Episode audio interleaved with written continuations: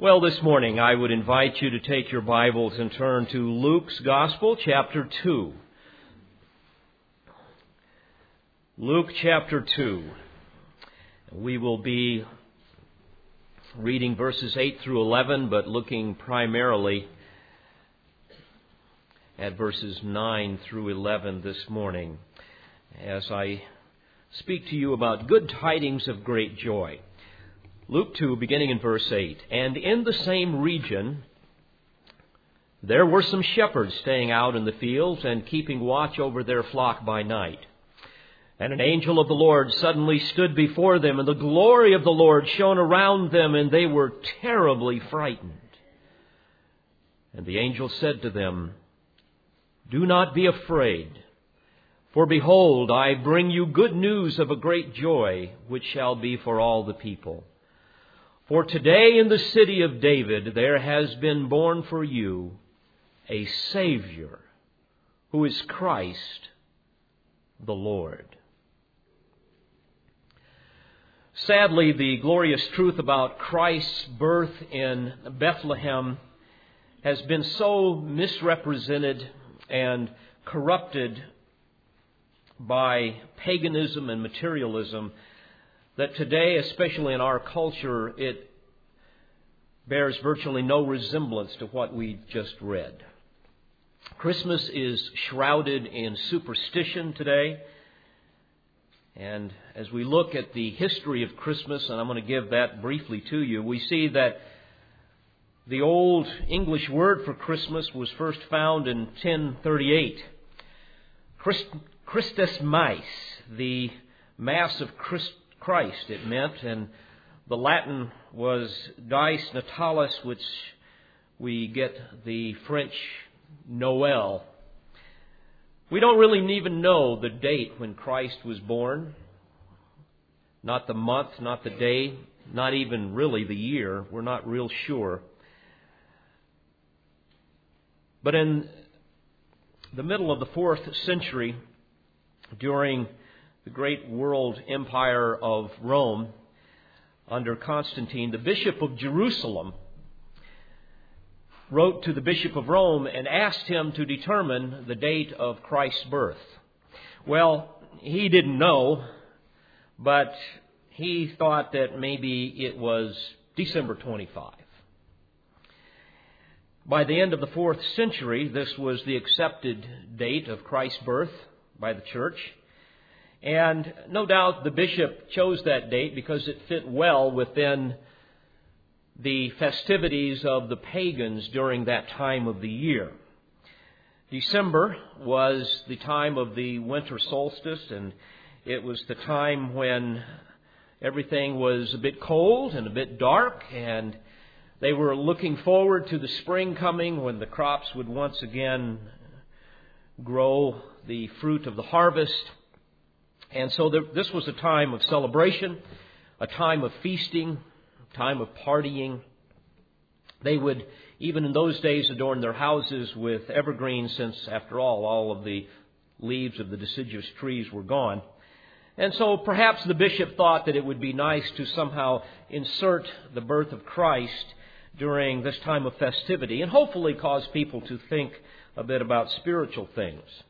It's interesting, as we look at history, we see that the Romans also included during this celebration time in December various orgies and feastings. It was a time called Saturnalia, named after Saturn, the god of agriculture. It'd be a time when they would thank him for the crops and anticipate the crops of the next year. This was a time, by the way, in which they would give gifts to one another, usually small pagan uh, idols of some of their deities, along with uh, the giving of evergreen branches to hang around their homes. They would also use candles and various kinds of ornaments placed on these uh, on these particular evergreens. And, of course, you can see the beginnings of our Christmas decorations even back then. The barbaric Norsemen called this time Yule, which was a Scandinavian term that described the winter solstice. And Later on, even when they had a nativity scene, they thought not so much of Mary, Joseph, and Jesus as they did Mother Nature, Father Time, and the baby sun god. And of course, all of that was rooted in Nordic divination and Celtic fertility rites, as well as what was called Roman Mithraism. Uh, that was an ancient mystery religion of the Romans. Mithras was the Persian god of light and wisdom. And they even believed that he was born with a sword in his hand, and especially the soldiers worshipped him, and so on. The Druids in England venerated mistletoe. In fact, history tells us that the chief priest of the Druids would go with a large group of fellow worshippers, and he would climb a sacred oak tree, and he would cut down some mistletoe with a golden sickle.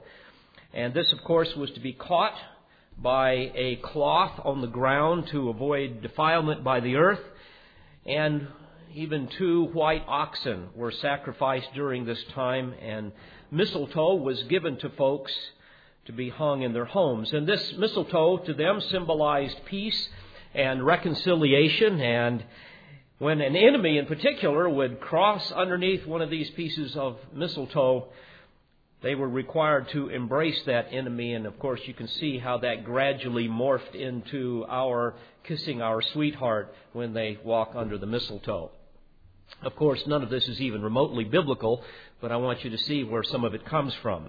Many years later, Martin Luther brought a tree into his house and placed candles upon it, and he thought that that really symbolized the starry night of Christ's birth.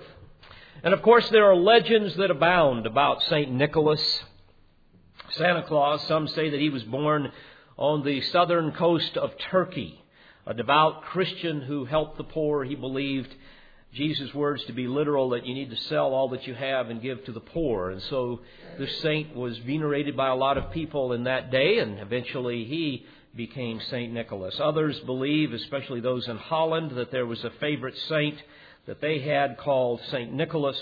He was a white-bearded bishop of Asia Minor who was believed to have appeared around December sixth riding a white horse and leaving gifts for good children on the porch of a home. And for bad children, he would leave switches for the parents to use on the seat of learning. And they also believed that, uh, as the myths would go, that he would drop coins down the chimney, and sometimes in order to catch these coins before they went into the fire, they would hang some stockings. So hopefully they would be able to catch some of the loot that this good saint would bring. The first Christmas card was designed by a British narrative painter and a royal academician named John Horsley. And it was first printed in London in eighteen forty-three at the request of Sir Henry Cole, who was the owner of an art shop. And if you look at that original card, you will see some very merry drinking scenes upon it. Well, as Christians, we are sickened by the sacrilege and superstition now associated with our Savior's birth, and we especially disdain the association with the Roman Catholic Mass. Indeed, the entire Roman Catholic system is leprous with idolatry. It is rotten to the core, and we see that especially in the Mass, which is a, a blasphemous and abhorrent ritual that perpetually sacrifices Christ as if his atoning work remains unfinished. As if we remain in our sin, we remain in our guilt, and we remain in perpetual condemnation. And therefore, we need to sacrifice Christ week after week after week. So, this holiday is contaminated with all manner of wickedness, and some Christians are so offended with it that they choose not to do anything at all with it. They ignore it completely, refuse to celebrate anything that has anything to do with Christmas. But I think differently. My thinking is, let's use the season and the day to exalt the incarnation of the Lord Jesus Christ. It's a most worthy celebration on any day. And we do not want to allow, in my mind, the superstitions of sinful men to rob us of that joy. Let us, like judo, take the momentum and the weight of men's sinful idolatry and use it to our advantage to point them to Jesus. And so in my discourse this morning, by God's grace, I will endeavor to help you grasp the glorious meaning of the angelic announcement and specifically focus on the three titles given to Jesus, Savior, Christ, and Lord. So this morning we will first of all look at the terror of divine glory. Secondly, the tidings of great joy. And thirdly, the titles of Jesus Christ. So now let's turn our attention to the inspired words of this first evangelist as we notice first the terror of divine glory in verse nine. And an angel of the Lord suddenly stood before them, and the glory of the Lord shone around them, and they were terribly frightened. We know in many passages of Scripture that the angels worship the Lord in great glory. In fact, Nehemiah tells us in chapter nine, verse six, the host of heaven worships the Lord. Of course, they were created by God to worship Him, to do His bidding as ministering spirits, but also to communicate His will and even to execute His judgments. But here an angel suddenly appears, and he is enveloped in the brilliant light of the Shekinah glory of God, which always symbolized in the Bible the presence of God. And the, the angel here announces that God has come to earth. God is now coming to you. Emmanuel, God is with us. Now, this was a very important Old Testament concept. We know that God repeatedly promised that His presence would guarantee the fulfillment of His covenantal blessings to His people. And this, this presence was often manifested in the light of His Shekinah, of His Shekinah, the presence of His glory, this brilliant, radiant light. Now, the presence of God was housed within the tabernacle and later the temple. We know, in fact, that the Hebrew term for tabernacle, mishkan, is derived from the root word shekan, which means to dwell or to rest or to abide. So from shekan came the term Shekinah, denoting the glorious presence of God. You can look back in the Bible and you can see, for example, the presence of God, this glorious Shekinah in Exodus thirteen, when it was a pillar of cloud by day and a fire by night to lead the children of Israel. Um, we can also look at Exodus thirty-three. Remember when Moses needed assurance on the mount, he said, God, show me your glory. And the Lord showed him his glorious light, the Shekinah. In Exodus forty, we can see the glory cloud descending and filling up the tabernacle. And later on in First Kings eight, it did the same thing when it came into the Holy of Holies in Solomon's temple. So throughout the Old Testament, the mysterious light of God's presence, His glorious Shekinah, was often housed in the tabernacle and later on the temple. But now you must understand that the Shekinah of His presence is going to be housed among men. It is coming to earth. It is Emmanuel, God with us.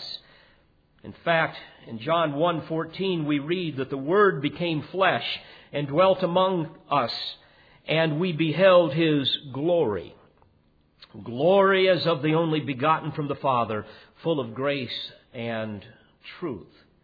So is it any wonder that the angelic announcement would include a dazzling display of the ineffable glory of the living God who came to tabernacle amongst us to be our Savior and our Lord. Now, I might also add that in Ezekiel chapter ten through, I should say chapter eight through verse or through chapter ten, we have a description of the hideous corruption of the Israelites' idolatry that really characterized the people. And there you can read of how the Shekinah leaves the temple and it gradually departs. It rises from between the cherub over the mercy seat in the Holy of Holies, and it hovers over the threshold of the temple court. And then as you read the text, it gradually moves again and pauses over the east gate of Jerusalem. of the Lord's house, and and that, by the way, will be the same gate from which the Savior departed, will be the same gate that he was rejected and someday will return when he comes again. And in Ezekiel chapter eleven and verse twenty-three, we read that the glory of the Lord went up from the midst of the city and stood over the mountain which is east of the city, which was the Mount of Olives. And again, it's fascinating to note that the precise sequence of the departure of the glorious presence will be reversed when the Lord Jesus Christ returns once again in power and in great glory. Now, after roughly five hundred years, with no sign of the presence of God, no glory, no angels, because of the sin of the people, suddenly the celestial brilliance of the divine presence returns to the shepherds that we believe were caring for the sacrificial sheep on a hillside in Bethlehem. In verse eleven, therefore, we have an amazing illustration of the grace of God. The good news of a Savior that has been born is first announced to the lowliest of that culture. And notice he says that he has been born for you. Now, some might hear that and they say, ah, oh, but I am just I am just a nobody. I I am worthless. I, I am sinful. My life is filled with all manner of wickedness. I have nothing to offer God. I am undeserving of His mercy and His grace. Ah, but dear friend, if that is your heart, you must know that God does know you and God does love you. Your attitude of being spiritually destitute and broken betrays it. For indeed, the Lord Jesus said in Matthew five, "Blessed are the poor in spirit, for theirs is the kingdom of heaven." Never is a man closer to grace, dear friends, than when he is quite certain he does not deserve it. Yes, God knows you. Christ was born for you, and in His infinite love, He knew you before time began. You were chosen according to the foreknowledge of God the Father, we are told in First Peter one. So therefore, you have a Savior. You have a Savior. You personally have a Savior who is Christ the Lord. So He has come to exalt the lowly. The long-awaited Savior prophesied and prefigured in the Old Testament has now come. The one that was pictured by, by millions of animals that were sacrificed, that could never ultimately forgive sin. Now Jesus has come, the light of the world, the Lamb of God, coming to deliver men from the darkness and put them into the light. In Second Corinthians four six, the Apostle Paul tells us that Christ has shone in our hearts to give the light of the knowledge of the glory of God in what? In the face of Christ. So yes, sin had separated man from the holy presence of God, but God in His infinite love and mercy continued to seek and to save, and He comes once again in His unfailing love to save sinners. And in Him there is forgiveness of sins and the righteousness of God. Now, naturally, the shepherd's response was one of sheer terror. I can certainly understand that a little bit. I don't know if you've ever seen the northern lights, but I have seen them in the middle of the night in Alaska and in the Arctic Circle, different places where I've been. And just seeing the northern lights are enough to raise the hair on your back and cause goosebumps, not goosebumps, but goosebumps to come up all over your body. It's an amazing thing. Now, can you imagine that multiplied probably a million fold? And suddenly you're enveloped with the glory of God. Naturally, they were terribly frightened. I mean, that is the proper response of anyone who stands in the presence of divine glory. I think in Isaiah six, remember when Isaiah saw the glory of God, he said, "Woe is me, I am disintegrating." You will remember that Ezekiel in chapter one saw the brightness of his glory, and he was so overwhelmed that he that he fell on his face and, and utter horror. You will remember that Peter, James, and John saw, saw the glory of Christ on the Mount of Transfiguration when the Lord peeled back his skin and allowed them to see that Shekinah blaze forth from his body and emanate around them. And they were likewise terrified. You know what happened when Saul saw it on the road to Damascus and was blinded. And we know also in Revelation one seventeen, in John's vision, he sees the glory of God and he falls on his face as a dead man. Now, although the glorious Shekinah of his presence now awaits his revealing in his second coming, and while there are no angelic manifestations, nor are there any divine revelations in this dispensation, I might as a footnote add, dear friends, there are no dreams and visions of Jesus now coming and personally appearing to people, as you hear so often on certain news stations and Christian television. There is no Holy Spirit speaking directly to people and giving them new revelation. The canon is closed. It is sufficient as it is. Nevertheless, you must understand that the glory of God is still being revealed in His Word and should continue to cause us all to tremble. In fact, in Isaiah sixty-six, verse two, God says, "To this one I will look, to him who is humble and contrite of spirit and who trembles at my word." And later in verse five, He says, "Hear the word of the Lord, you who tremble at His word." You see, God is constantly looking for those who will take His word seriously and see the glory of Christ revealed in His word. Because indeed, the Lord Jesus, the Word, became flesh and dwelt amongst us, and we beheld the glory of that Word that we can now see and hear as we read it. In fact, Peter tells us in First Peter one twenty-three that His revealed Word is living and enduring and has caused us to be born again. And the Lord Jesus Christ, the very embodiment of the Word, will someday appear again in unimaginable glory. And we're told in Revelation chapter nineteen that when He does, in verse thirteen it says, His name will be called the Word of God.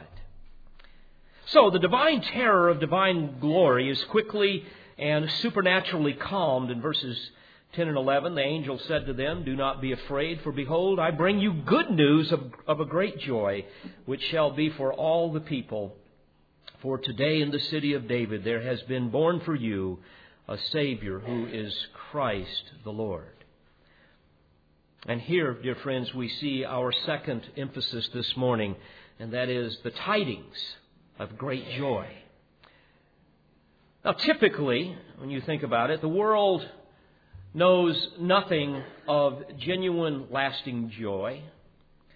Most people find joy only in the fleeting pleasures of sin, whereas the Christian is most miserable in sin and finds his joy only in living for the glory of God.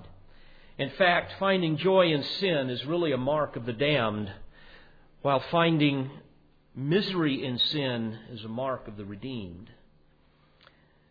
Now, because of sin, you must remember that man has been separated from a holy God and therefore suffers through an existence of groaning in a fallen world. Nothing is ever quite right, and if it is, it's not right for very long. And of course, the worst of which a non-believer can experience is a mere trifling of the eternal torment that awaits them should they fail to repent. But the good news of the gospel is that in the incarnation of Christ, God has made a way of reconciliation. No longer must we be separated from the glory of God because of our sin. Christ has bridged that gap. And here, God approaches man not as judge, but as Father. You see, this is the good news, the glad tidings. He's not coming in wrath, but in mercy. As a father would stoop down and, and pick up a child from a flame, so too now the Heavenly Father descends in the majesty of His angelic messenger to snatch His children from the flames of everlasting torment. He says, "Fear not." And I believe this is an indication that these shepherds were believers, that they were righteous Jews. You see, this is more good, more than good news. It is good news of great joy. And naturally, the ones that need not to fear are those who have been reconciled to God. And he says, "Behold, I bring good tidings." He's not bringing judgment. This is good news. God is merciful. He is long-suffering. He is filled with loving kindness. And in essence, what he is saying is God has come now and provided forgiveness for all who have offended the holiness of His law. So those who place their trust in Christ now suddenly find them at peace with God. The war is over. In fact, John the Baptist said in John three thirty-six, "He who believes in the Son has eternal life, but he who does not obey the Son shall not see life, but the wrath of God abides on him."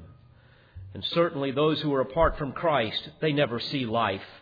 What they live is a life that is woefully deficient from the joys that could be theirs if they knew Christ. And certainly they will never experience eternal life in the glorious presence of God, our Savior. So Jesus has come now to seek and to save those who are lost in their sins. He is coming to live a perfect life so that His perfect life could be credited to our account. That is the great doctrine of justification. So the Redeemer has come. Our substitute has come. This is the good news. The work of redemption, as I mentioned last week, demanded a theanthropon, a God-man. For He alone could atone for our sins. Because atonement, you will recall, involves two things. It requires satisfaction. Satisfaction for the offended holiness of God. That could only be accomplished by an acceptable substitution for the guilty party. As I have said before, Christmas is all about satisfaction and substitution. Those two words are key to understanding Christmas. And I hope they will become a part of your vocabulary, because satisfaction and substitution equals atonement. And that's what the incarnation is all about. So this is good news to all who believe. Euangelizo, good news. We get our word evangelize from that. It's just a transliteration of the Greek word. There's no English word evangelize. We've just, we've just taken that from the Greek word. So this is good news of a great joy, which shall be for all the people. To all the people. Here specifically a reference to Israel, the people, the laos in the original language. You get our word laity from that. But it's salvation to the Jew first and then to the Gentile. Now you must remember that from the beginning, Israel was to be a witness nation. But forgiveness would never be theirs exclusively, but we would be also made available to all who believe. So the incarnation is ultimately the fulfillment now of the new covenant. The new covenant is being delivered, and it's soon going to be ratified or sealed by the very blood of the Lord Jesus Christ. The Abrahamic and Davidic covenants are now being fulfilled. And folks, therefore, we can say, hallelujah, God has made good on His promise. He has made good on all of His promises, and indeed, He will continue to do so. And in that we rejoice. So truly this is good news of a great joy, which shall be for all the people. And as I think about it, wherever the gospel is preached, sinners are going to be converted. They will be transformed, and families will be changed. Communities will be changed. Whole regions, even nations, will be changed. The influence of the gospel is truly salt, and it is light. And what does salt do? It preserves. It prevents decay. Think what this world would be like if suddenly all of the Christians are removed, as they will be someday in the great snatching away of the church in the rapture. But not only are we salt, but we are light. For light exposes corruption, and it also produces life. That great preacher of yesteryear, Charles Spurgeon, offers some excellent insights in this regard. He says, and I quote, "There is no land beneath the sun where there is an open Bible and a preached gospel where a tyrant long can hold his place. It matters not who he be, whether pope or king. Let the pulpit be used properly for the preaching of Christ crucified. Let the Bible be opened to be read by all men, and no tyrant can long rule in peace." He goes on to say, "There is joy to all mankind where Christ comes. The religion of Jesus makes men think, and to make men think is always dangerous to a despot's power. The religion of Jesus Christ sets a man free from superstition. When he believes in Jesus, what cares he for papal excommunications or whether priests give or withhold their absolution? The man no longer cringes and bows down. He is no more willing, like a beast, to be led by the nose. But, learning to think for himself and becoming a man, he disdains the childish fears which once held him in slavery. If men receive Christ, there will be no more oppression. Slavery must go down where Christianity rules. It is joy to all nations that Christ is born, the Prince of Peace, the King who rules in righteousness." End quote. Oh, dear friends, what joy there is in Christ. And those of you within the sound of my voice who who grope around in the wretchedness of the world to find your heaven, you must hear that in the gospel I bring you good news of great joy. So we have seen the terror of divine glory and the tidings of great joy. But the reason for such joy can be found in our third focus this morning, and that is in the titles of Jesus Christ. Now, in verse eleven, we have a threefold description of Jesus. Three titles that contain an infinite reservoir of good news of great joy, which shall be for all the people. Notice he says, "For today in the city of David there has been born for you a Savior." A Savior. The term soter is used here in the original language. It means to make safe, to deliver, to preserve. And indeed, the Lord Jesus now, as our Savior, has come to do just that. Now, folks, let that sink into your mind. He has come to deliver us, to save us, to preserve us. John the Baptist said of Jesus in John one twenty-nine, "Behold the Lamb of God who takes away the sin of the world." You see, Jesus came to be the final sacrifice. In Luke nineteen ten, Jesus described himself as the Son of Man who has come to seek and to save that which was lost. In fact, in John four forty-two, the Samaritans who believed in him declared Jesus to be the Savior of the world. So friends, this is the long-awaited Messiah. This is the Son of David. This is the Son of Abraham, fulfilling the Abrahamic covenant.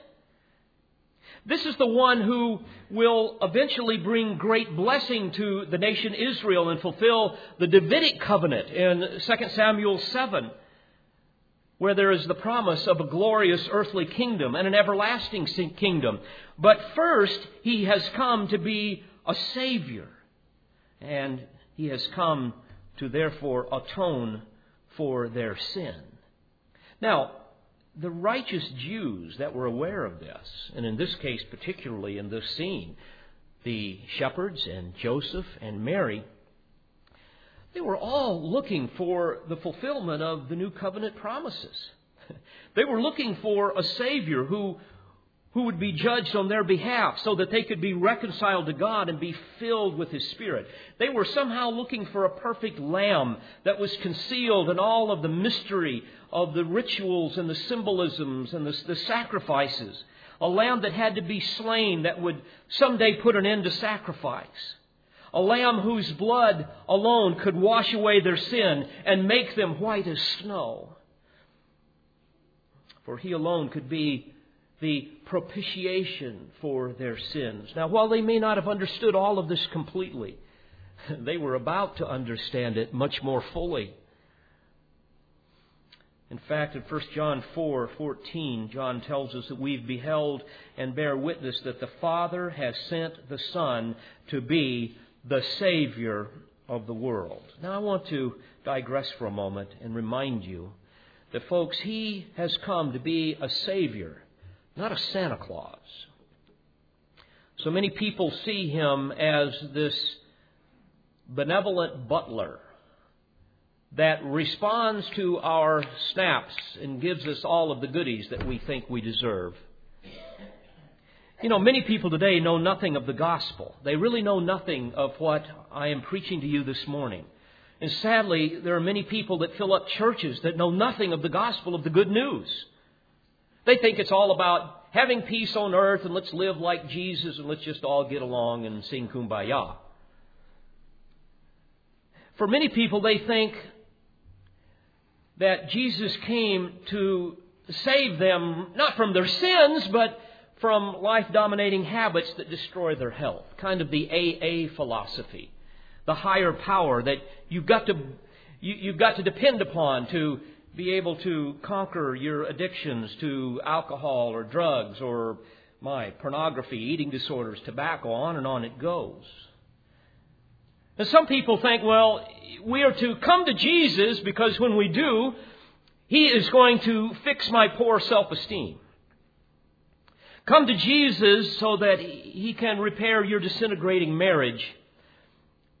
Come to Jesus so He can revamp your failing career. Come to Jesus so He can restore your declining bank account. Bottom line, come to Jesus and He's going to put an end to your lackluster, monotonous, boring, unfulfilling, purposeless life. Others see Jesus then as this ultimate Santa Claus. Just give Him your list, tell Him what you want, and He'll give it to you as long as you've been nice and not naughty.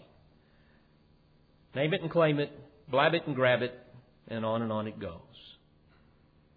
And therefore, because of these misconceptions, and frankly because of these demonic lies that have filled evangelical pulpits, many times conversion experiences go something like this. God, my life is a wreck. And if you're out there, whoever you are, I really need you now. So I'm going to ask you to come into my life and to help me with all of my hurt and my confusion.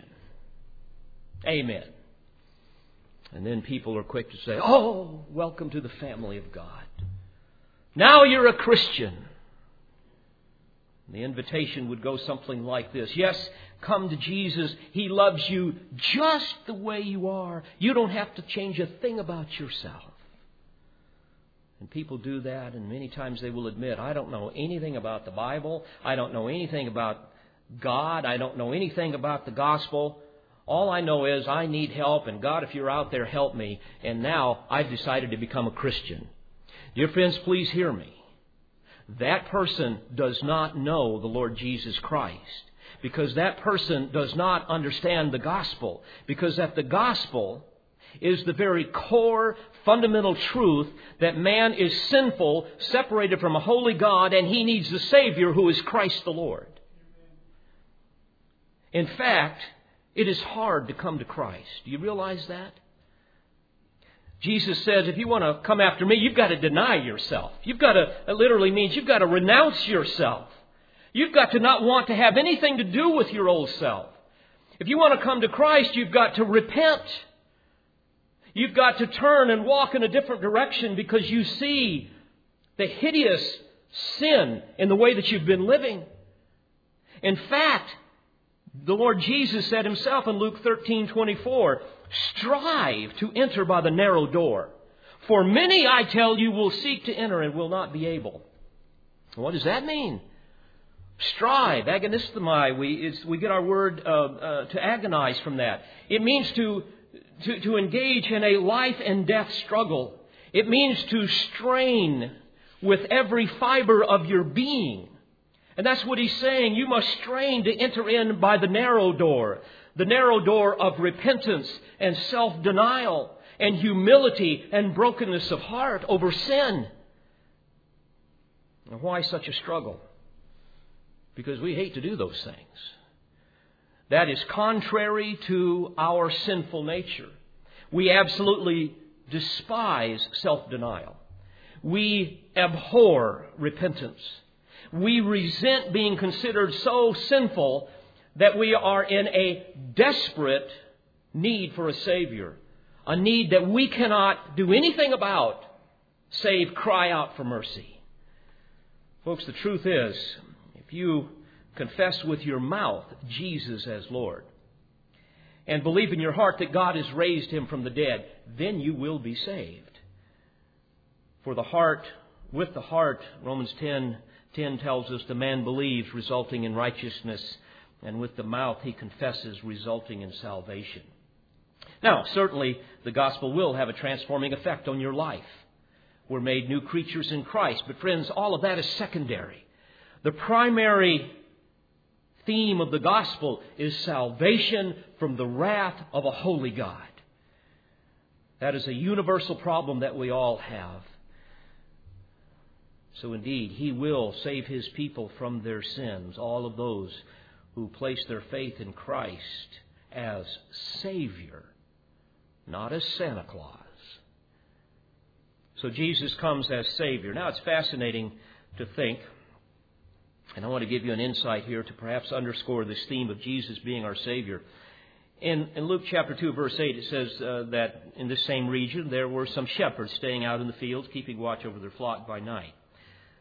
So what we have here is nighttime, obviously.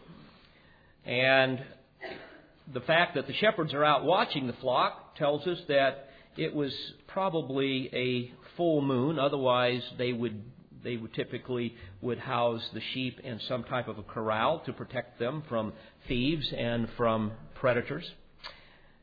And we know that where they're at here is about six miles, five or six miles from Jerusalem.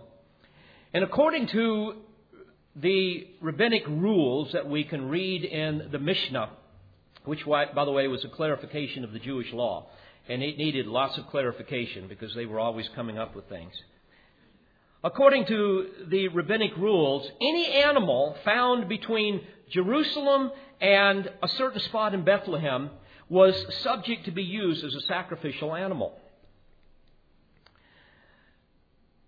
However, the rabbis also made another rule that if they ran out of animals, especially during the time of the Passover, and you will recall that there may have been as many as two hundred fifty thousand animals slain during Passover, that if they ran out of any animals, they could go to this particular region and take as many as they needed.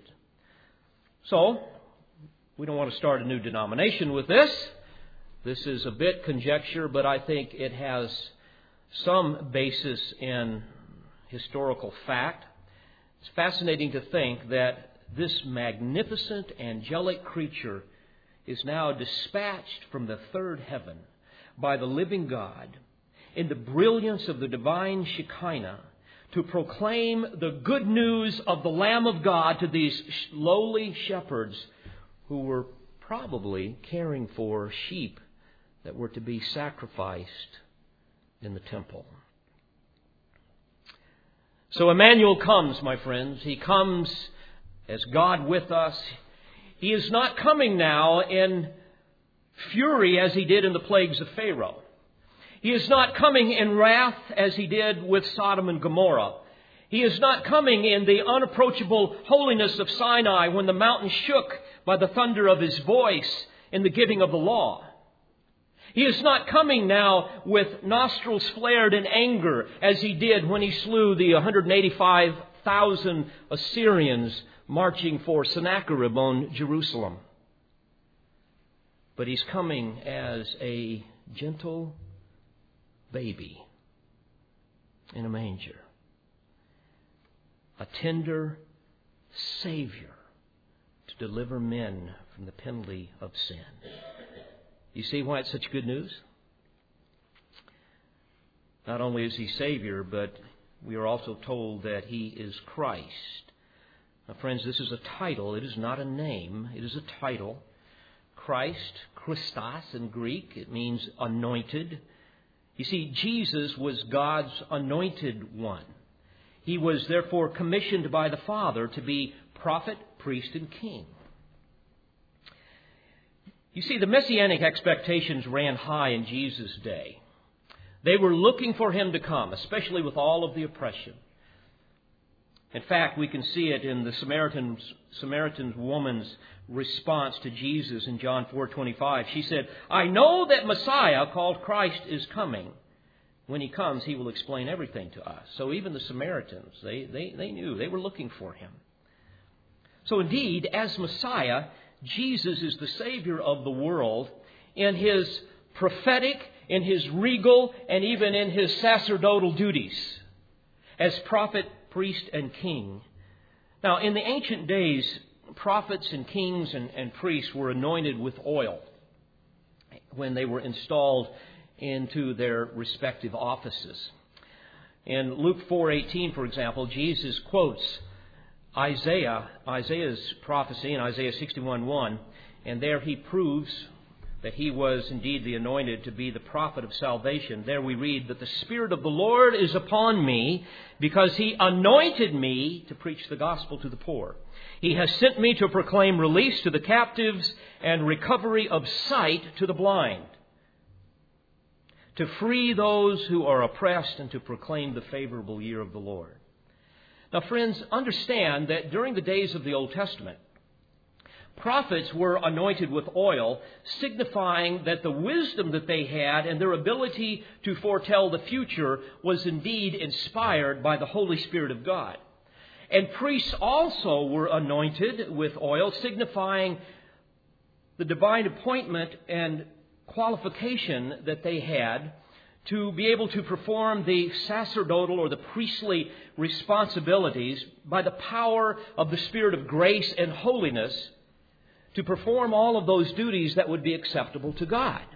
And likewise, kings were anointed with oil, signifying the divine enablement that God had given them, and therefore the inspiration that they had to be able to, to rule and to reign on behalf of God. But friends, never has a man, a single man, held all three offices. For indeed, he alone was the anointed one. You see, the Lord Jesus was prophet, anointed by God to preach the gospel and instruct men in the way of truth, able to say, "Thus saith the Lord, I say unto you." Also, as priest, who alone could offer up sacrifice and atone for sins, and also as king, who alone could reign in the hearts of men and sovereignly rule over his entire universe as King of Kings and Lord of Lords. And that brings us to the third title. He is not only Savior, who is the Christ, but he is also the Lord. Kyrios in Greek, translated Lord. By the way, this signifies the Hebrew word Yahweh, which is, we would write it Y H W H, often called the tetragrammaton, the four letters. And as we trace this back in the Old Testament, and even in the understanding of the Greek and the New, we see that this term refers to the pre-existent, the self-existent, eternal God. So, folks, Jesus, therefore, is the pre-existent, self-existent, eternal God. This is contrary to what the cults would have us believe. You see, the Mormons do not believe this. That's why they are a cult. That's why they are not Christians. The Jehovah's Witnesses do not believe this. This is why they are not Christians. Jesus is Lord literally means Jesus is God. Isaiah prophesied this in Isaiah nine six. For a child will be born to us, a son will be given to us, and the government will rest on his shoulders, and his name will be called Wonderful, Counselor. And what comes next? Mighty God, Eternal Father, Prince of Peace. By the way, the term kurios in the original language also denotes superior and supreme power and absolute legitimate power over something. And indeed, we know that the Lord Jesus rules supreme over his entire universe. So, my friends, let us never forget that the God whom we have offended loved us with such an infinite love that he descended to this earth to forgive us of our sins and to pay the penalty for our sins. Folks, there can be no greater, no more joyous news, no greater tidings on earth than this. And I pray that we will all adore the incarnate God and that we will trust in him and trust in him alone as our personal Savior and submit to him as the Lord of our life. And for those who know and love the Lord Jesus Christ, please hear me as I close this morning. The fathomless depths of spiritual joy can only be yours when you walk in faithful obedience to your Lord Jesus. You see, no Christian will ever experience the fullness of joy which only Jesus can impart by the power of the Holy Spirit unless that Christian decisively, now hear this, decisively commits his or her life to the Lord in such a way that the Lord Jesus is Lord of all. Lord of everything I do. Lord of my career, Lord of my family, Lord of my bank account, Lord of everything. So in other words, before I make any decision to do anything in my life, I must make sure that I am doing what God would have me do so that I can experience the fullness of joy that can be mine in Christ Jesus. So friends, unless you make him the wellspring of your life, unless he is the delight of your soul, unless you long for communion with him more than any other thing, unless he is your greatest desire, your joy, even as a Christian, will always be incomplete. So may we see the light of the glory of Christ this season once again. In his church, in his people. Remember, it's Christ in you, the hope of glory. And also in his word. And may we worship him this season as Savior, as Christ, and as Lord. Let's pray together. Father, thank you for these eternal truths. May they bear much fruit in our hearts, we ask in Jesus' name. Amen. We pray you've been edified by this presentation. You've been listening to pastor, Bible teacher, and author David Harrell. For more information or to order additional tapes or C Ds of Pastor Harrell's messages, please visit olive tree resources dot org.